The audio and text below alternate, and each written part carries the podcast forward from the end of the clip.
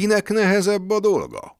Egyszer a szegény ember majdnem hajba kapott a feleségével. Azon perlekedtek, kinek van nehezebb dolga, több gondja baja. Az asszony azt hajtogatta. Nekem nehezebb. Az ember se engedett. Én meg azt mondom, hogy nekem. Nem tudtak semmiképpen igazságra jutni. Azt mondta akkor az asszony. Hát cseréljünk. Holnap én végzem a te dolgodat, te meg az enyémet.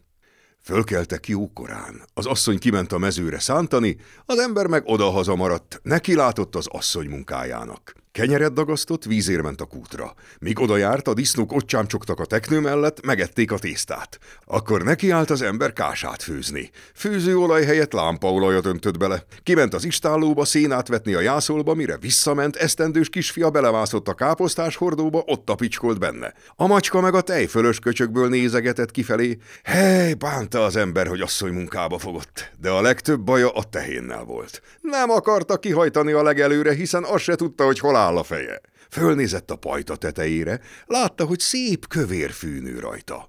Fogott egy deszkát, oda támasztotta a pajtának, fölhajtotta rá a tehenet legeljen kedvére. Hosszú kötelet kötött a tehén nyakára, a kötelet leengedte a kéményen, rátekerte a derekára, úgy állt neki levest főzni. A tehén addig legelészett, míg lecsúszott a pajta födeléről, függve maradt a kötélen, az embert meg fölrántotta a kéménybe. Csak a két lába karimpált a tűzhely fölött. Szerencsére hazajött az asszony. Már messziről látja, a tehén a pajta födeléről lóg egy hurkon, majd megfullad, beszaladt a házba. Hát ott minden a feje tetején, a disznók tésztásan, a macska tejfölösen, a kisfia káposztásan, az ura meg kormosan ott kalimpál a kéményben. Rákiáltott az asszony, az ilyettében rántott egyet magán a kötél, elszakadt az ember, meg belepottyant a leveses fazékba.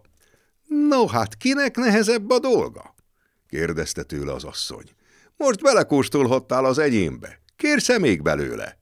Nem én többet, nyögte az ember, és kikecmergett a fazékból.